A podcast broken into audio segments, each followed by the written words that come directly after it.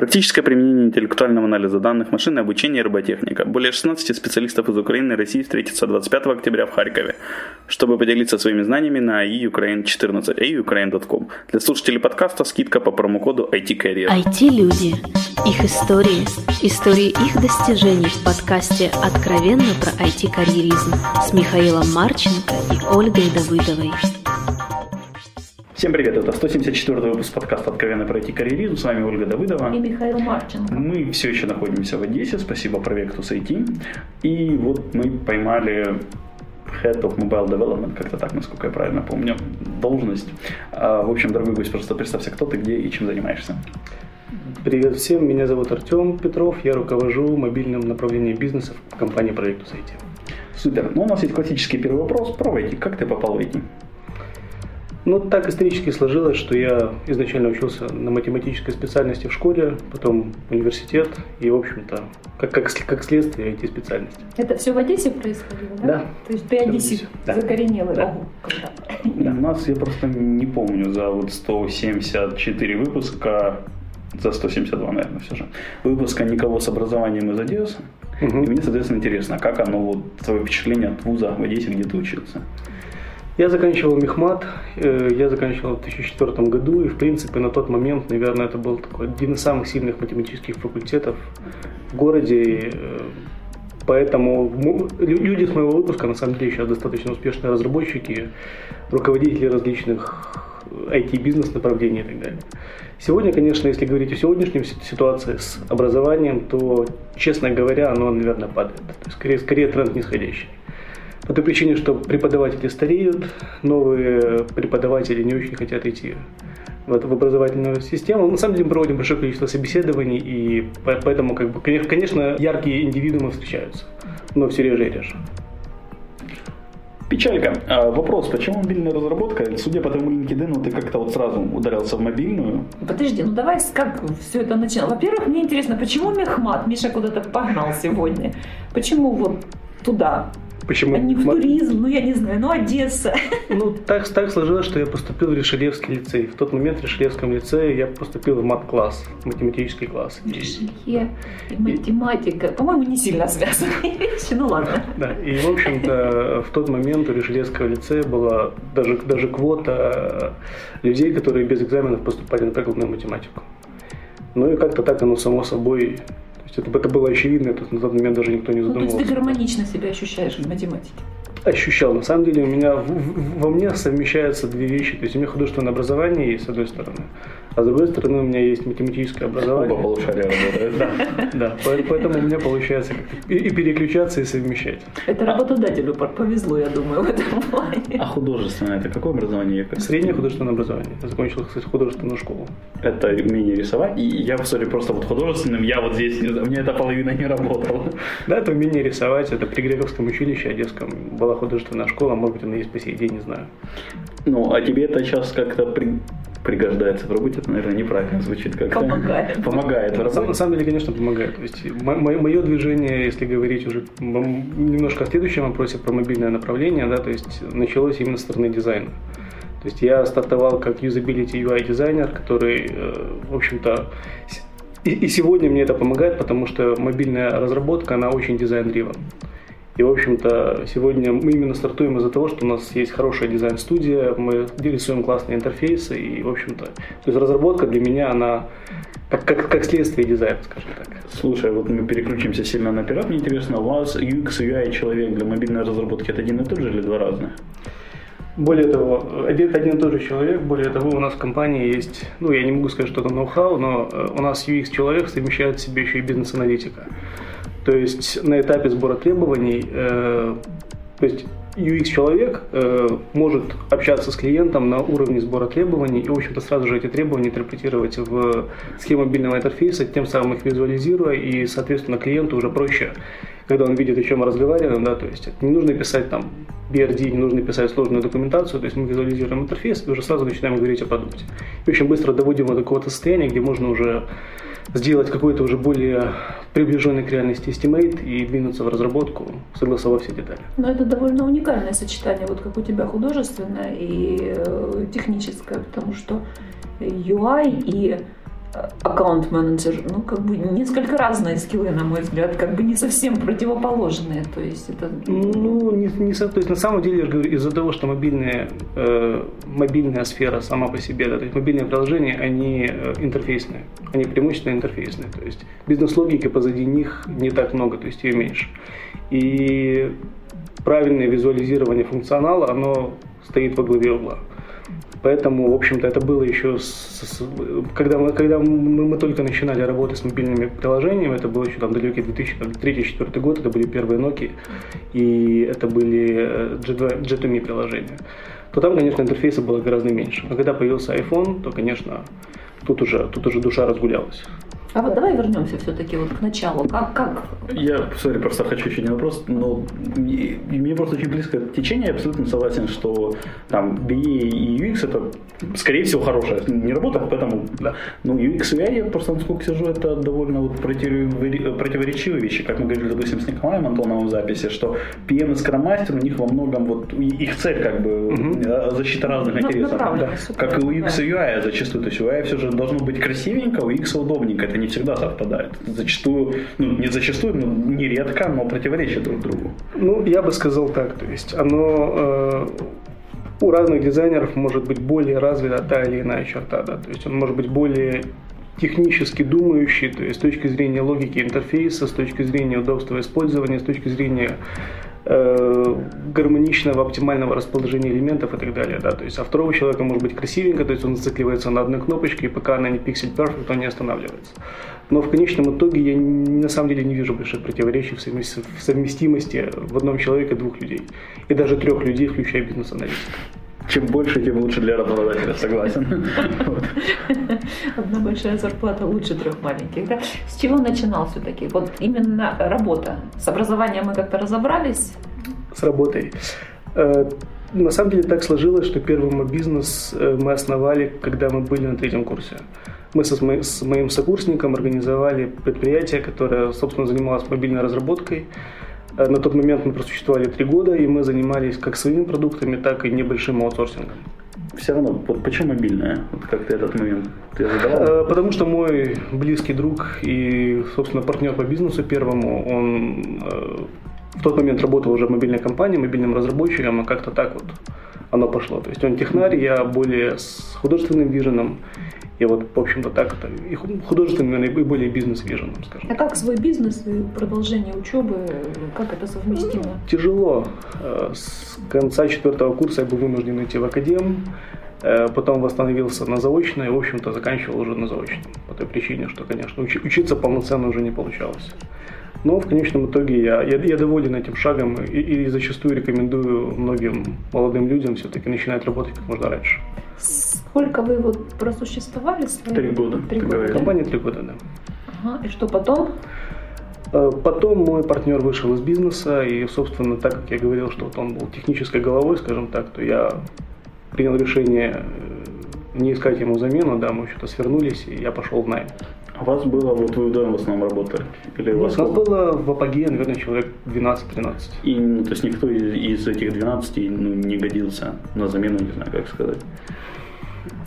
Ну, сложно на самом деле. Наверное, наверное, нет. Наверное, на тот момент нет. То есть мы были достаточно молодой компанией, нам, наверное, эм, ну, скажем так, не удалось перерасти в крупную структуру. То есть я думаю, что если мы продержались еще где-то около года, то, в общем-то, мы бы уже смогли выстроить правильные производственные процессы и экономические процессы, и процесс продаж как самый важный элемент э, как бы аутсорсингового бизнеса. На тот момент у нас было несколько партнеров компаний, с которыми мы работали, в том числе одесские. И, в общем-то, ну, скажем так, необходимости сильно расти у нас не было.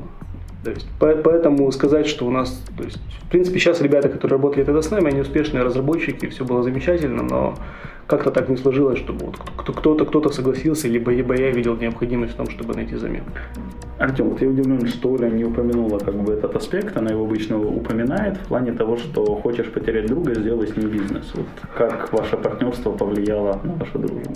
Ну, честно, негативно. Примерно так и повлияло. Честно, честно негативно. Но сейчас вы общаетесь или дружите? Мы, а мы общаемся, то есть, но, конечно, такой близкой дружбы нет. Понятно. Ну, да. Вот, кстати, да, если смотря наперед, ты предпочел бы отказаться от того опыта и сохранить друга или нет? Я не люблю смотреть назад. Окей, хорошо, пойдем тогда дальше. А, о, боже мой, я начинаю зависать, кошмар мне. А, там где-то у тебя я нашел в LinkedIn, что ты был креативным директором. Ну, теперь мне понятно это в связи с чем, да? И Расскажи просто про этот опыт. Э, На самом деле, да, я, я какое-то время был в компании Shape Services креативным директором. Ну, на самом деле, креативный директор это чуть-чуть шире просто, чем арт-директор. Да? То есть в моем распоряжении была команда дизайнеров, и при всем при этом я был продукт-оунером нескольких продуктов, э, где нужен был, соответственно, креатив с точки зрения разработки требований. Э, Мы работали над некоторыми там мар- маркетинговыми вещами, то есть поэтому, в общем-то, у нас такой достаточно широкий был спектр деятельности. То есть компания была не очень большая, то есть там не были закрыты все роли, и каждый человек был в какой-то степени человеком-оркестром. Поэтому, ну, это, это хороший опыт, на самом деле. Я, я очень благодарен компании Shape Services, потому что в ней произошел во многом мой какой-то достаточно значительный рост как руководителя. А ты обнаружил вот какие-то, аж, ну, назовем это общим словом, ошибки или э, то, недостаток знаний, умений, да, вот, э, которые помогли бы тебе сохранить, допустим, свой первый бизнес, вот когда ты уже в найме был?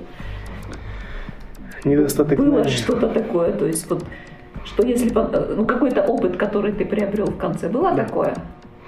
Ну, безусловно, то есть в конце, как любого, да, даже не в конце, а- а в течение, в процессе, да.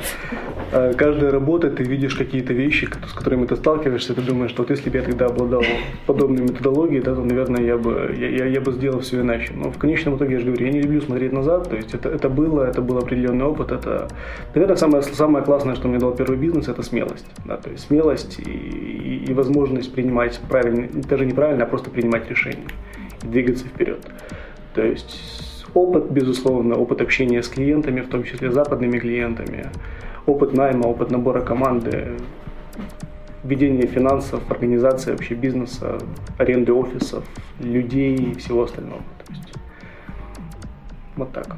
Чужой опыт все-таки чужой опыт. Конечно, да? конечно. А когда ты А как- когда, это когда сам все это проходишь? проходишь, то у нас все по-другому. Окей, в шейпе ты был довольно долго, насколько я понимаю. Да. Я, насколько понимаю, опять же, ты ушел открывать снова свою компанию. да.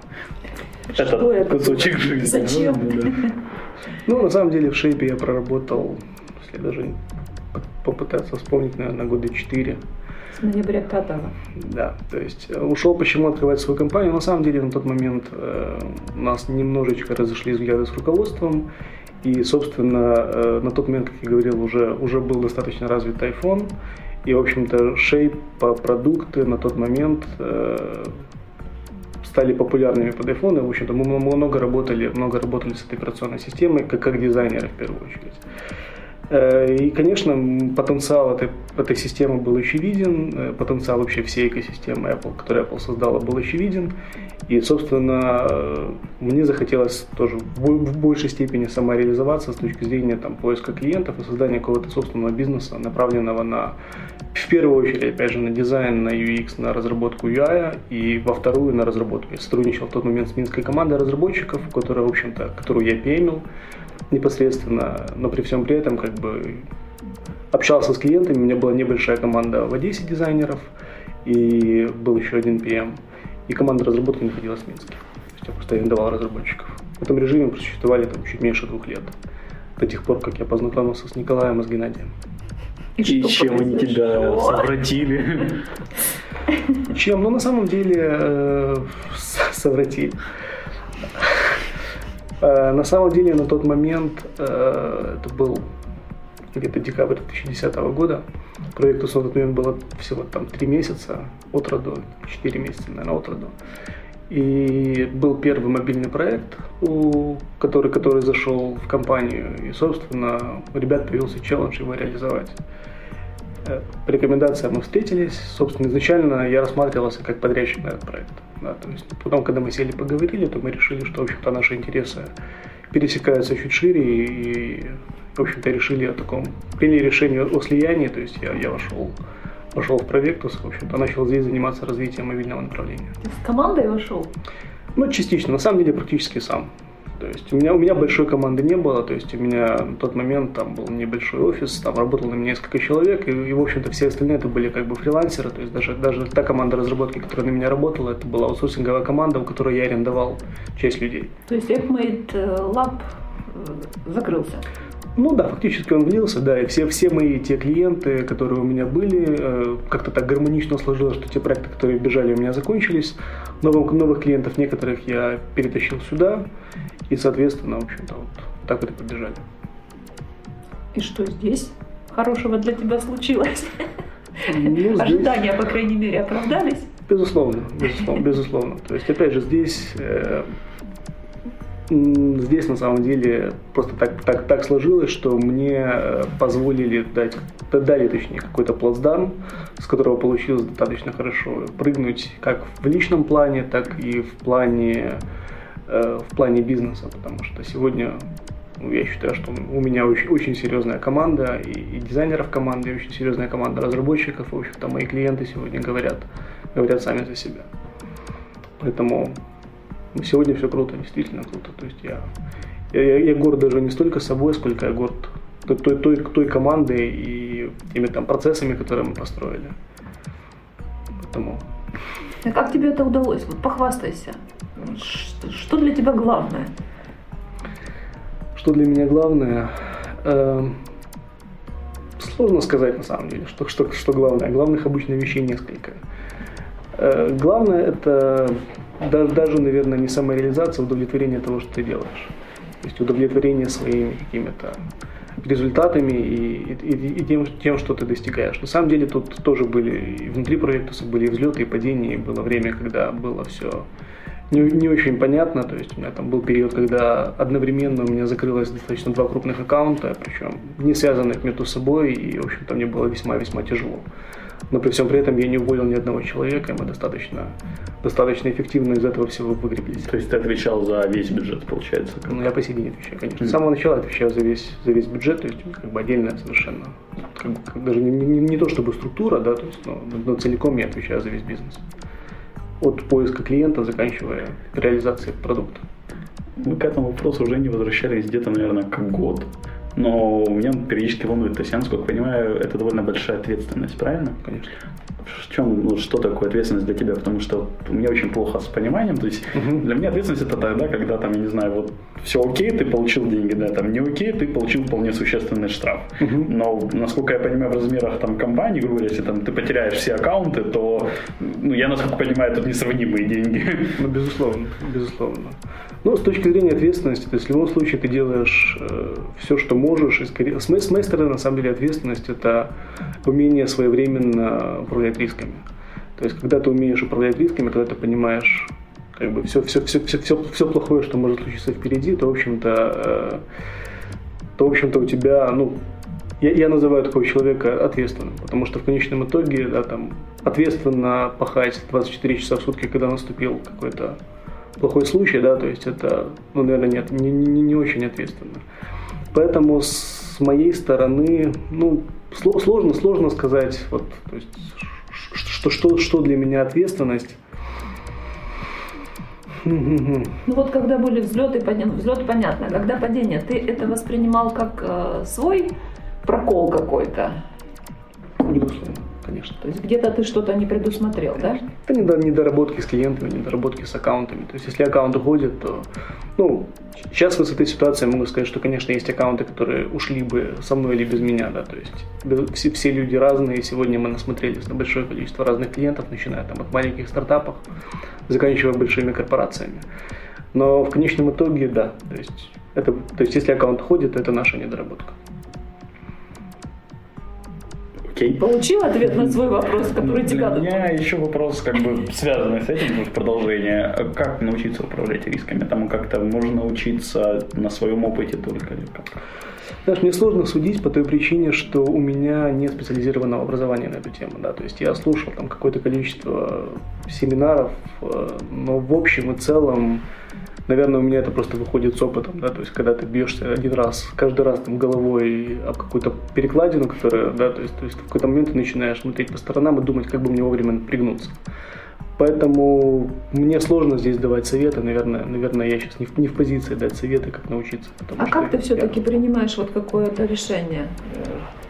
К чему ты прислушиваешься? Ну, из-за того, что, опять же, то есть работает две, две стороны полушария, да, то есть, с одной стороны, у меня э, хорошо развито аналитическое мышление, да, то есть разложить все на бумаге. Но с другой стороны, когда остается, когда там аналитическое мышление отсеивает там 8 из 10 вариантов, да, то оставшиеся два мне проще принять уже сердцем. Вот так. Развивайте второе полушарие, одним словом. Потому, потому что развивайте оба. Потому что на самом деле, когда остается это маленькое количество вариантов, да, то тут, тут, тут, тут, тут количество неизвестных все, все, все еще достаточно большое, чтобы склониться к одному из них. Ну да, из двух решений выбрать одно как бы очень сложно, я понимаю. Поэтому, поэтому это проще делать сердце. Окей, а насколько ну, давай вернемся к делам нынешних дней. То есть относительно недавно вышел Swift.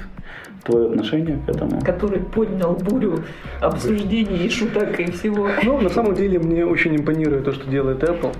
Э, по той причине, что Apple очень здорово, э, в пример другим компаниям, работает с комьюнити разработчиков. И в целом, ну, закономерный шаг, то есть на самом деле Apple с точки зрения бизнеса, если рассматривать, да, то, наверное, опять же, Э, это большой пример э, по большому количеству различных компаний, как построить замкнутую экосистему. Экосистему устройств, операционных систем, разработчиков, потому что сегодня, в принципе, выпустить железо и ось мало, нужно создать контент под эту ось. Тогда только этот, этот продукт станет популярным. Поэтому Apple достаточно гармоничный и э, равномерно развивает как возможности железа, так и возможности разработчиков разрабатывать софт под это, под это все. Поэтому, собственно, Swift это, ну, с моей точки зрения, да, это логичный шаг, который понижает пару входа с точки зрения разработчиков а в разве, эту среду. разве это не влечет за собой, то есть понижение порога входа, а это привлечение скажем, не очень да, квалиф... то есть меньше возможности проявить именно свою что-то, вот что-то великое, значимое. Ну, безусловно, то есть э, такой, такой, такой, такой риск тоже есть, но в любом случае, мне кажется, тут будет работать, э, когда качество будет, когда количество будет перерастать в качество, потому что э, откровенный шлак Apple все-таки не пропускает, у них есть премодерирование контента, который попадает в тот же Apple Store, но а с точки зрения, опять же, то есть, если там человек гениальная идея, да, но при всем при этом он не очень гениальный разработчик, то сегодня и реализовать ее своими руками весьма-весьма сложно. Весьма просто. Ну, сколько-то тысяч долларов надо вложить нескольких девелоперов. Ну, не, не у всех они есть, опять же. На самом деле мы... Доллары или девелоперы? Девелоперов сейчас достаточно, скорее долларов. Скорее, скорее долларов. Поэтому сегодня мне кажется, что с точки зрения здоровости, наверное, экосистемы, да, то есть понижение порога входа это правильный шаг. Потому что это увеличит конкуренцию и, соответственно, увеличит количество продуктов. Прикольно. Окей, давай дальше пойдем. У меня есть такая одна из работ, где я работаю, это евангелист такого сервиса, как Weblogs, и мне как раз со специалистом по mobile development интересно твой взгляд на развитие баз сервисов, backend as a service, таких как там Parse, Weblogs, StackMob, их там сейчас mm-hmm. штук 20, наверное, более-менее активных. Okay. Два эти, кстати, в Украине делаются. Mm-hmm. Кроме Квикбокса еще один есть. Но я его не буду называть. Окей. Okay. Ну, на самом деле, э, опять же, если мы говорим о снижении порога входа, да, то эти сервисы позволяют в том числе это делать. Мы на самом деле начинали общаться с Парсом еще достаточно давно, когда они только там начинали работать. На одной из конференций мы с ними познакомились, и э, их, я, я не помню позицию человека, с которым мы разговаривали, но это был кто-то из маркетинга. То есть он еще там у нас наседал какое-то время с точки зрения того, что мы помогали им продвигать их сервис среди наших клиентов. Да, то есть не разрабатывайте свои кастомные бэкэнды, а подключайтесь к Парсу. Э, в целом мы выпустили за все время несколько продуктов на парсе, и честно, я не могу сказать, что пока что я целиком удовлетворен тем решением, э, которое предлагается. Sorry. Наверное, потому что сегодня наши клиенты укрупняются, да, и для них скорее важнее разработать кастомное решение, масштабируемое под свои нужды, чем использовать что-то готовое, а потом вообще столкнуться с какими-то ограничениями. Поэтому они преимущественно выбирают какие-то кастомные, кастомные решения, которые мы разрабатываем. Но с точки зрения там, инди-разработчиков, небольших команд э, на старте абсолютно, там, когда я не знаю, даже, даже, даже стартует не, не MVP, а стартует там, даже нужно стартовать прототип или что-то проверить, то в конечном итоге это может быть хорошим решением для того, чтобы не тратиться там на человека месяц работы PHP-шника или Java разработчика, чтобы там склепать. Когда нет лишних ресурсов. Безусловно, безусловно. То есть я знаю компании, которые сегодня, несколько компаний, которые жив, живут сегодня тем, что используют, используют перманентно парс. Но в целом... Поделись контактами, если не сложно. Хорошо. Э, да, то есть, но, но при всем при этом, э, мне, мне кажется, что с точки зрения, когда речь идет уже о большом бизнесе, да, то есть когда у приложения там или у сервиса большое количество посетителей, то в любом случае приходит к какому-то кастомному решению. Окей. А, тогда к тебе вопрос, опять же, по разработчикам, наверное, и по дизайнерам. Как ты говорил, у тебя своя команда, и, соответственно, mm-hmm. вопрос, как ты их подбираешь, насколько я ты так или иначе участвуешь в какой-то этап да. подбора, а, и как ты им помогаешь расти, это ведь не менее важная часть, по сути. Безусловно. А, ну, с точки зрения разработчиков, тут есть несколько подходов. На самом деле у меня вот, в моем участке бизнеса, да, который я курирую, есть два таких глобальных направлений. То есть одно направление это, если можно назвать, наверное, аутстаффинг, да, то есть у меня есть выделенные команды под аккаунты, да, которые, в общем-то, работают напрямую с менеджментом клиента. Э, но при всем при этом у нас есть Project Office, который э, занимается разработкой продуктов. Эти продукты приходят, мы их разрабатываем, они уходят, то есть люди находятся в постоянной ротации. И, конечно, требования под, скажем так, разные направления тоже разные. Если речь идет о клиенте, то э, если идет именно речь о том, что мы нанимаем человека, который будет работать над, напрямую с аккаунтом, с, с, продуктом клиента, то здесь, конечно, в, в основном учитываются пожелания клиента даже в большей степени, чем наши. Безусловно, мы делаем прескрининг, мы делаем свое внутреннее интервью, то есть мы четко понимаем, о чем проект и какого рода человек туда проходит. Но с другой стороны, э, нам важно, то есть у нас в плане пресинга есть еще одна важная вещь, которую мы делаем. Э, многие клиенты, особенно в последнее время, для них стало важным, чтобы клиент, э, не клиент, а разработчик подходил под их внутреннюю культуру, что ли. И, в общем-то, мы, мы стараемся сначала эту культуру понять, а потом это, это все-таки таких людей, да, то есть находить и, собственно, в процессе, в процессе интервью все, конечно, решение принимает в конечном итоге клиент. Если мы говорим о Project Office, людей, где, которые находятся в ротации, то, конечно, здесь э, важны технические навыки, э, знание английского и во многом soft skills. По той причине, что я поясню, что мы очень клиент-ориентированы, и я могу э, допустить, даже не допустить, а в 90% случаев клиент, разработчику рано или поздно придется общаться напрямую с клиентом. И при всем при этом важно, конечно, чтобы данный разработчик мог себя показать как представитель компании на, на высшем уровне. Да, то есть с созданием языка, с умением э, писать красивые, грамотные письма, с умением просто поставленной речью хорошо разговаривать и т.д. Да, то есть скажем так, скорее всего, гика, который там супер-пупер разработчик синьор с годами опыта, но который, которого мне будет стыдно поставить перед клиентом, да, то есть для меня это будет большой минус, скажем так, при найме. Я не скажу, что я его не найму, но для меня это будет большой минус.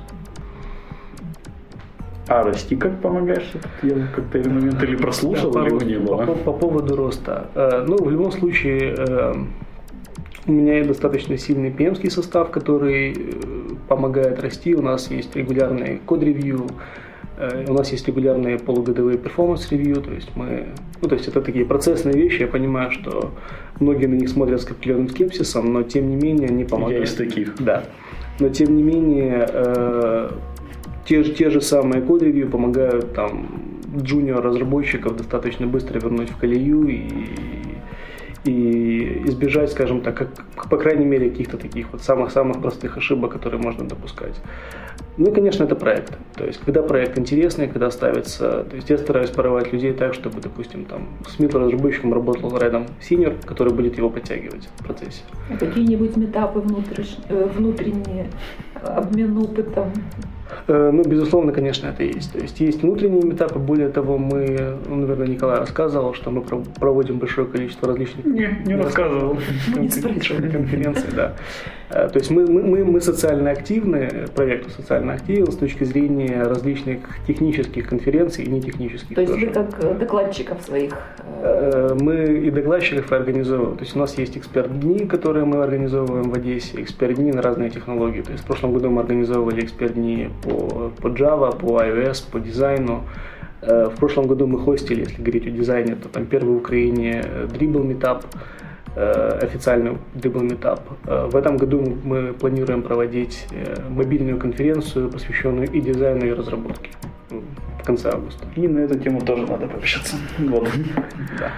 Окей, я когда-то в своем далеком прошлом работал пиар-менеджером одной компании, которая занималась в том числе мобильной разработкой. И компания довольно сильно упирала на то, что не лучше любых фрилансеров будут для заказчика, потому что фрилансер в лучшем случае, ну там, на, я не знаю, на четырех девайсах протестит, особенно mm-hmm. там для андроида это ни о чем.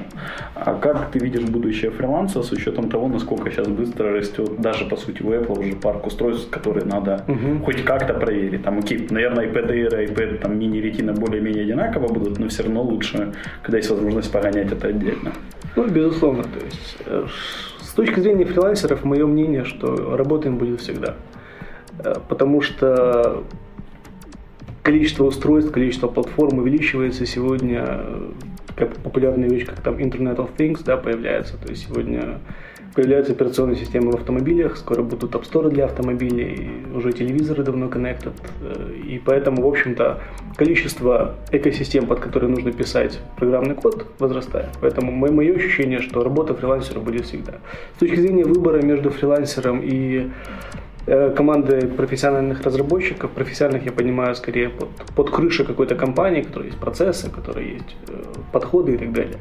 Ну, тут вопрос, на самом деле, с моей точки зрения, опять же, риторический, потому что это все равно там можно купить там Жигули, чтобы ездить, да, то есть, а можно купить там для других целей там более комфортную, удобную, спортивную, там любую машину, да, то есть зависит от того, какая цель стоит. Если ограниченный бюджет и задачей все-таки является там построить прототип, то в принципе мое мнение, что тратится на компанию и выкидывать большое количество денег в час, наверное, особо бессмысленно. То есть можно ее построить с помощью фрилансера.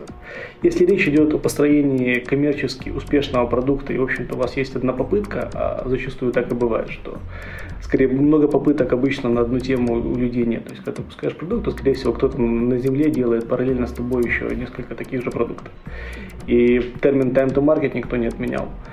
Поэтому, конечно, здесь речь том, чтобы скорее целесообразно обратиться в профессиональную команду. Я говорю на самом деле, потому что мы видели большое количество продуктов, которые приходят от фрилансеров, да, и в конечном итоге часто ну, вытаскивать их достаточно тяжело.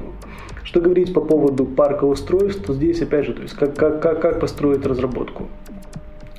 И, и с моей точки зрения я все-таки разделяю э, тестирование и разработку, да, то есть по той причине, что если фрилансера трактовать просто как разработчика и при этом, например, QA-сервис заказывать в какой-нибудь крупной компании, то такая схема тоже может иметь право на жизнь. Поэтому мне кажется, что наличие большого, точнее, отсутствие большого парка устройств для разработчика это сегодня небольшой челлендж. То есть по той причине, что есть эмуляторы, есть, то есть есть сегодня сервисы, которые позволяют удаленно тестировать, то есть какие-то сложные вещи можно будет воспроизвести, а если речь идет о полноценном тестировании, то в любом случае разработчик его не в состоянии сделать. Я прям ответом. Да. Поговорим о том, что дальше. Какие планы на будущее? У меня или вообще? А вот... У тебя вообще. Все, давай. Планы на будущее. Ну, на самом деле, очень... Э, мы, мы живем в очень интересное время. Э, где, в общем-то, такая кривая прогресса стала там практически прямой, да, на таймлайне.